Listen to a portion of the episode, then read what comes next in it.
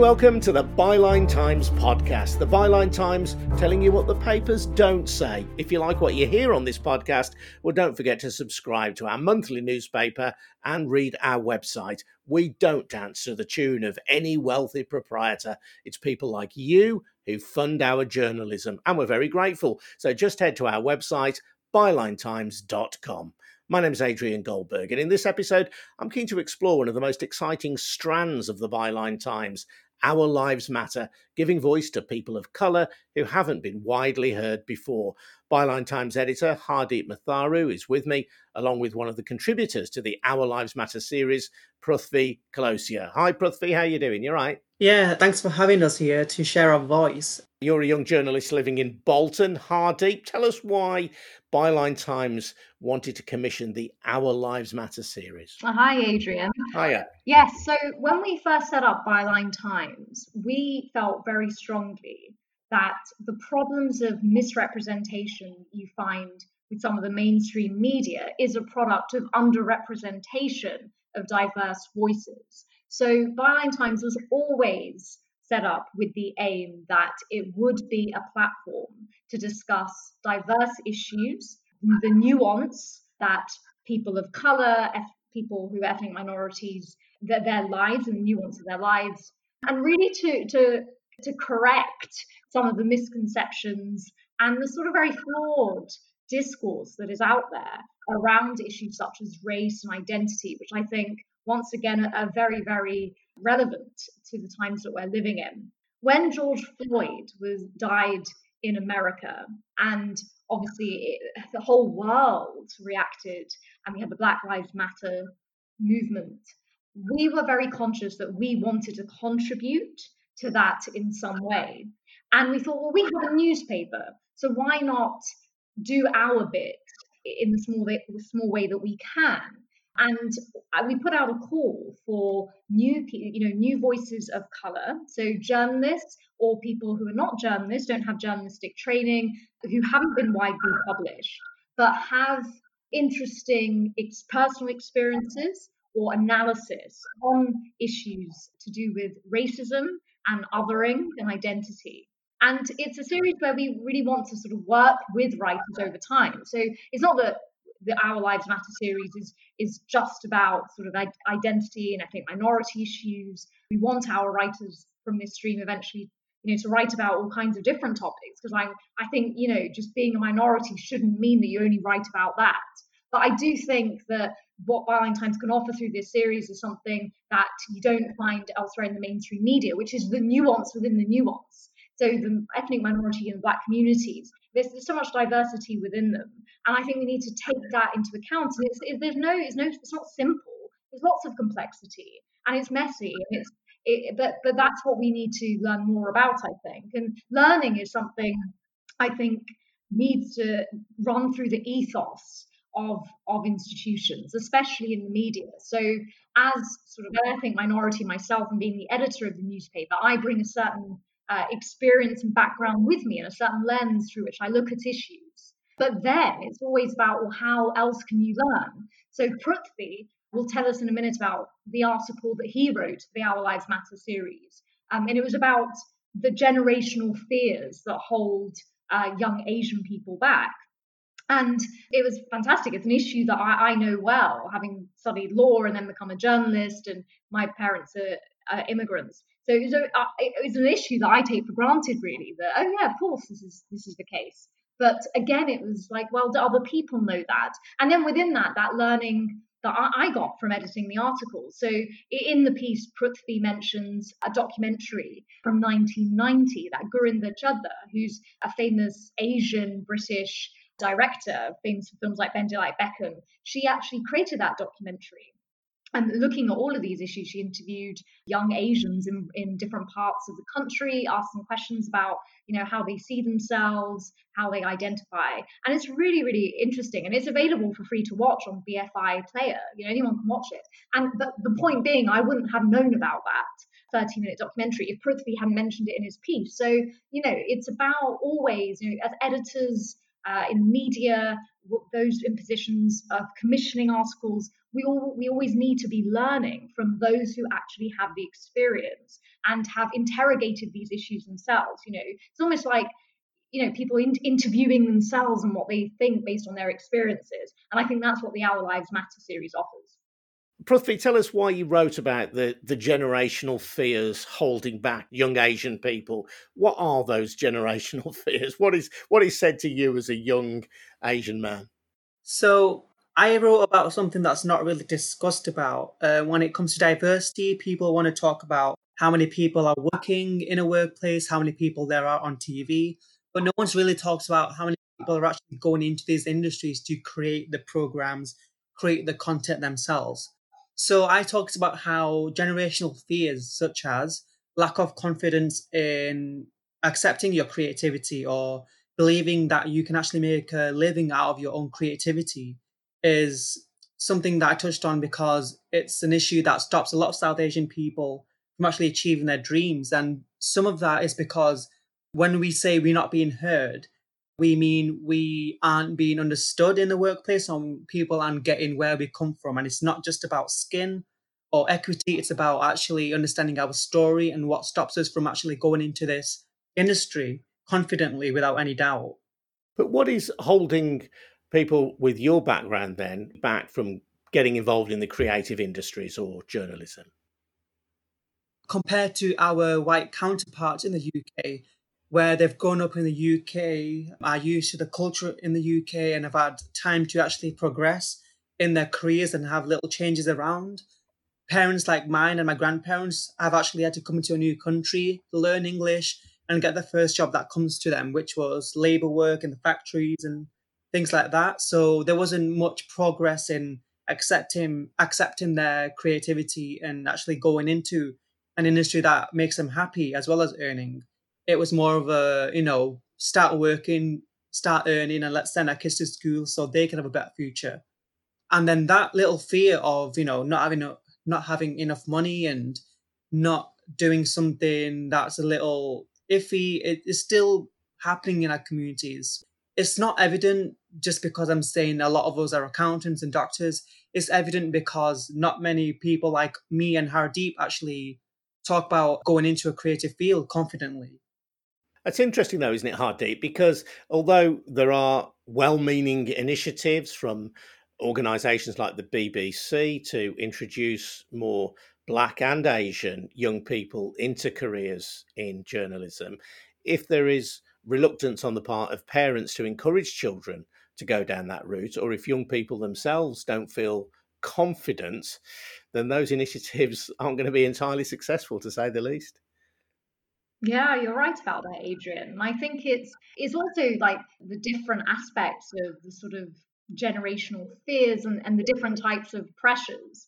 So I think, you know, coming from an Asian minority community, it is all about sort of the, the larger family, if you like, you know, the, the community, the society uh, in which you're living in which sort of your occupation, your education, uh, your career path, who you get married to, where you live or end up living, all of these things are traditionally sort of looked at through a communal lens. And I think it's two sides of that culture.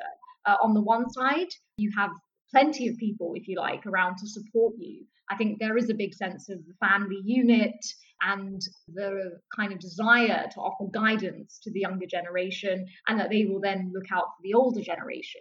The other side of that coin is that it can be oppressive if you are growing up in a way in which sort of there's one eye always on what is that person going to think what do they think of you what is that person saying about me? So you've got all of those factors. And then you're already growing up in a way where industries such as journalism or acting or, or performance have not been put to you because they're not considered safe options you know and in many ways i identify with what prithvi's saying because our parents traveled across the world came to different countries and gave up their lives and worked and you know just put food on the table so that we'd have the privilege one day of being you know talking in a podcast about these kinds of issues and how some of them create difficulties for us But I think you're right, you know, and I think that's what Prithvi was saying in his article that, as you point out, Adrian, there's that level of sort of, uh, I think there is a push to increase uh, diversity within within the media, the creative industries, and different sectors. So I think that is going on, and it's that's really positive.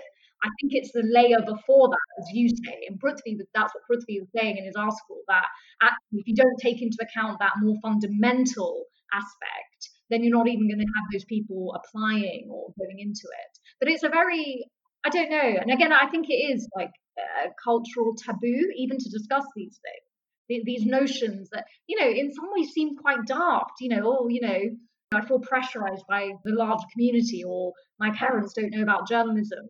These things can seem in one's mind like sort of things you wouldn't really discuss. They seem a bit sort of a bit pathetic in some ways, but they're really not. And I think that's what we're trying to say. You know, we have, need to have more conversations around these things. Otherwise, they just get hidden, and then you are stopped from doing the things you really want to do. Prithvi, I come from a working class background, as you do, and uh, you hear about journalists maybe working for three or six months on national newspapers, on internships. You live in Bolton, in Greater Manchester, and you were talking about working in the Spar shop, which you do at the moment, uh, around your writing to sustain yourself. So this isn't just about race or skin color, it's also about class as well, isn't it? Because if you had very wealthy parents, they'd be able to subsidize you to to do all the writing that you liked maybe travel to london if that's where you thought the big gigs were but as it is you're having to find your own way. I, I, think maybe in the long run that might be better for you but even so nobody's opening those doors for you. You've got to open them yourself or maybe even kick them down in some circumstances. 100% and i think it's a two-way street. Not only does the actual person need to have the confidence to actually you know make their dream come true the actual dream needs to allow it um, the person to just flourish and just be confident in themselves. And yeah, it is a class divide, I think, 100%. A lot of people like me, you know, you got to work for a little bit of money to actually travel to places like London to actually get a place and move out and travel and, you know, get involved in things. But when it comes to, you know, far off, well, wealthy people, um, kind of do have it easy. So it is about money and class it's not you know a blind eye to that but it's just a way of working around it and knowing what you want and how that is going to happen. I always find these debates around race and class quite interesting Hardeep because i hear people of colour talking about difficulties that they encounter. And I would never pretend that I've had the kind of discrimination on my skin colour that people of colour have. It'd be absurd of me to suggest that. But as someone who's got an identifiable regional accent, identifiable working class accent, there are parts of our society which certainly growing up felt closed off to me. I thought I will never get through those doors. Mm. Exactly. And I, you know, I, I think one of the things that we want to do with the Our Lives Matter series is represent, as I said, the, the diversity within the sort of diversity. Because I think a lot of these issues, as you say, there's an intersection between between different factors. So you've got race, you've got class, you've got sexuality, you've got all, all these different things.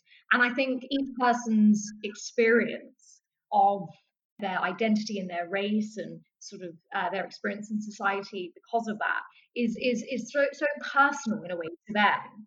And I think what we need to do is understand that that nuance more. So it's interesting because about a month, month and a half ago, I wrote an article for the Byline Times about uh, the Home Secretary, Priti Patel, um, and she she had made these comments saying that Britain's not a racist country because I'm the Home Secretary and I'm an ethnic minority. And so we don't have those same problems systemically.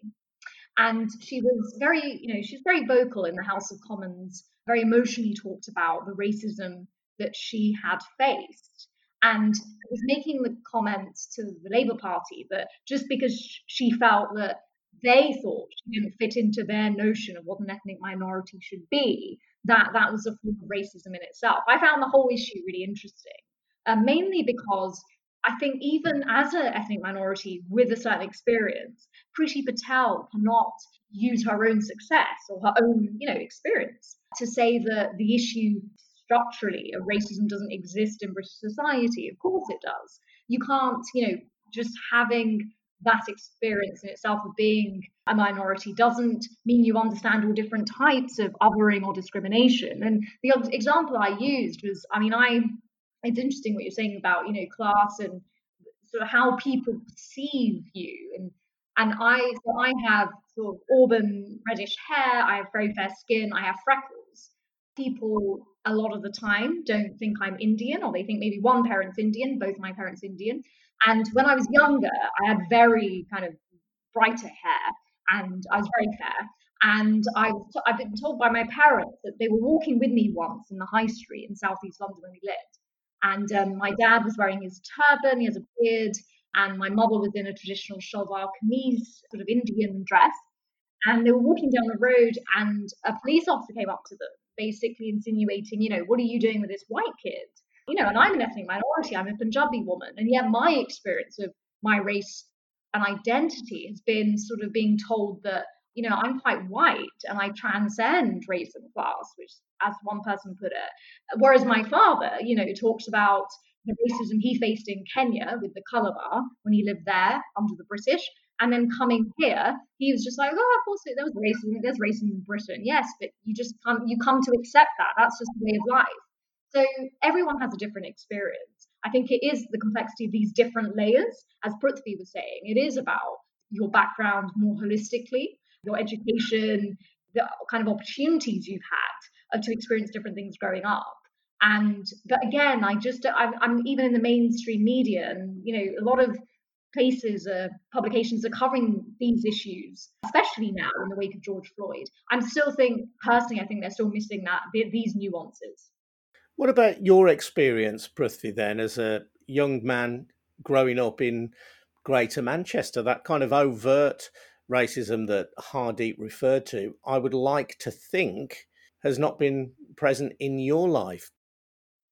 Thankfully, I've never really received direct racism where I've actually been called something so bad it's destroyed me. But when it comes to microaggressions, it really does add up to a feeling that you're not wanted. And when it comes to, you know, people talking about your parents and joking about how they've come here and taken jobs. And it, it really does make you angry in thinking that it's not just a matter of taking jobs. They they took the jobs that weren't wanted, made a living, and give me opportunity actually. So in a way, I'm more British than my own white counterparts because I've actually got a story behind me rather than just sitting at home and blaming everyone for your own issues.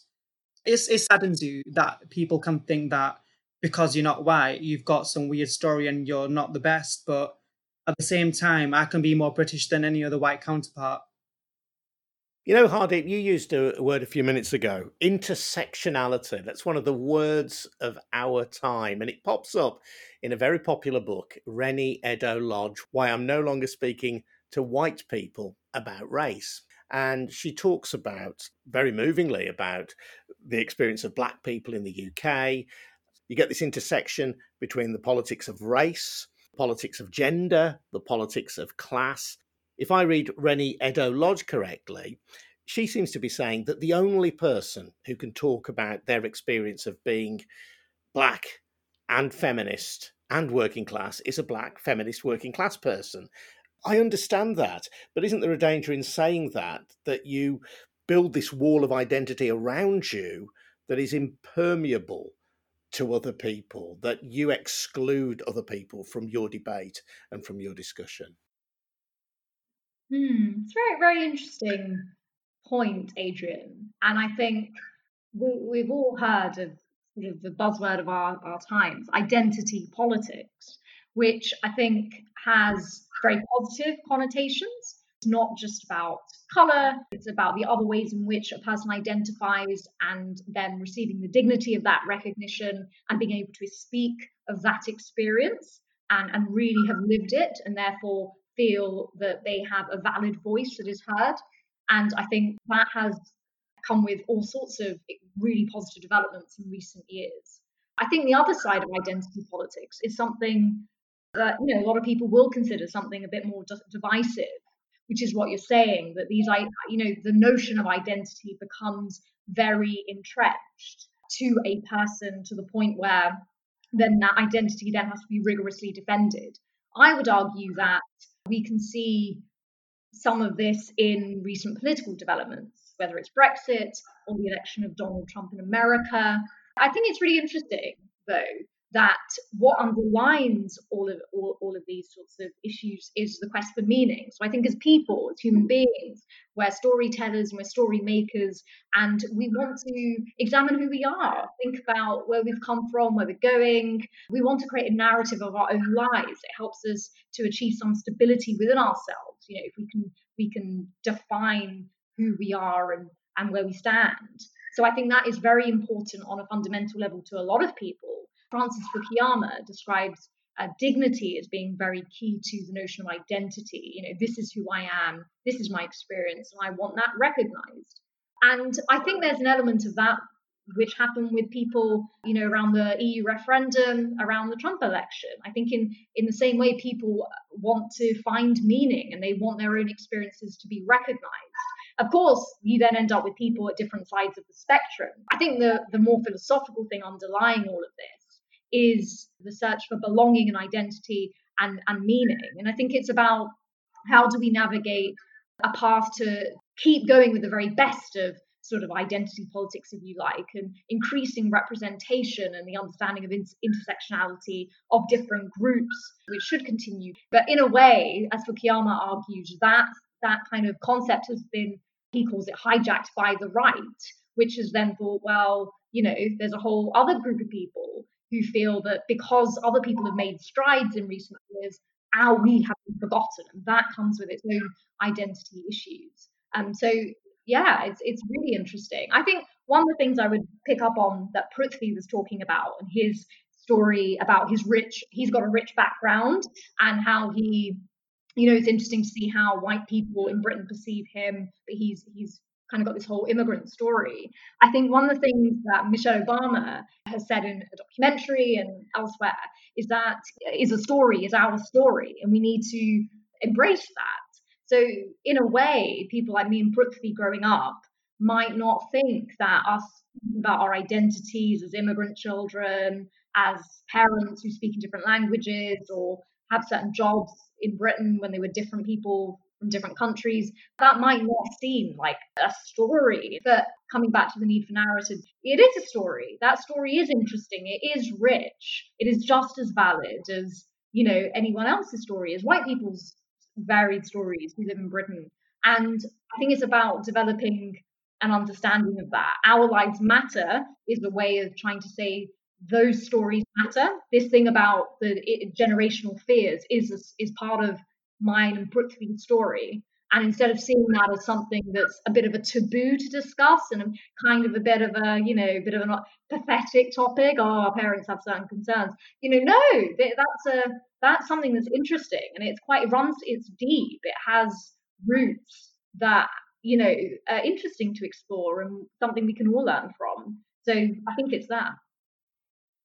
Prithvi, there's a phrase you might have heard you've got to see it to be it. Now, leaving aside the politics of these individuals, when you see Priti Patel being Home Secretary, when you see Sajid Javid and then Rishi Sunak being Chancellor of the Exchequer from broadly similar backgrounds to yourself, when you see Faisal Islam presenting the economics report on BBC News, does that inspire you? Does that give you confidence to believe that you can make it on your own terms as someone of a South Asian background in the UK? Yeah, definitely for me, being, you know, a film geek, a, a creative, apart from politics, Gurinder Chadha is my icon. You know, she speaks for me, Hardeep, and every other South Asian because all the films are relatable to everyone, even if they're white, you know. So it must have an effect on South Asians. Um, the recent film Blinded by the Light, that that's literally a film about, you know, someone growing up in the 70s or 80s, like my parents, and following their dreams regardless of the fears their parents put in them because of the economic situation, the whole aspect of fitting in and standing out. she's done a great job in just showing who we are as British people and our story basically. So that really does inspire me. And not only that, Gurinder Chadders, she has a story like anyone else that's South Asian. She comes, she's born in Kenya. She comes to the UK, and she just makes a living for herself. Mm-hmm. And you've met her, haven't you, Prithvi? You, that was one of the things you said in your article. You've actually interviewed her, haven't you? Yes, I did meet Gurinder Chadha briefly um, at her screening of Blinded by the Light. And then I sent an email out while I'm doing my little project at university saying, hey, what do you, you know, would you like to be in my little feature about making it in the media rather than being represented by the media? And, you know, within a few hours, she said yes. And I was like, what? You know, an A-list celebrity director just said yes to a little documentary by a student. That's amazing. And she, you know, I think it was something about supporting each other within the communities in South Asian communities in the UK rather than you know talking about yourself. So once we've got that support going on, when once we've got that conversation opening up about who we are and what we want to do and the fact that we can do it, it just becomes more fluid and you know open to everyone in the community that yes we can achieve the same things as other people and yes it, as long as you put the hard working and you know as long as you like share your story you you'll definitely get your gig Hardeep, final thought to end on then, picking up what Prithvi has just said. Uh, I don't propose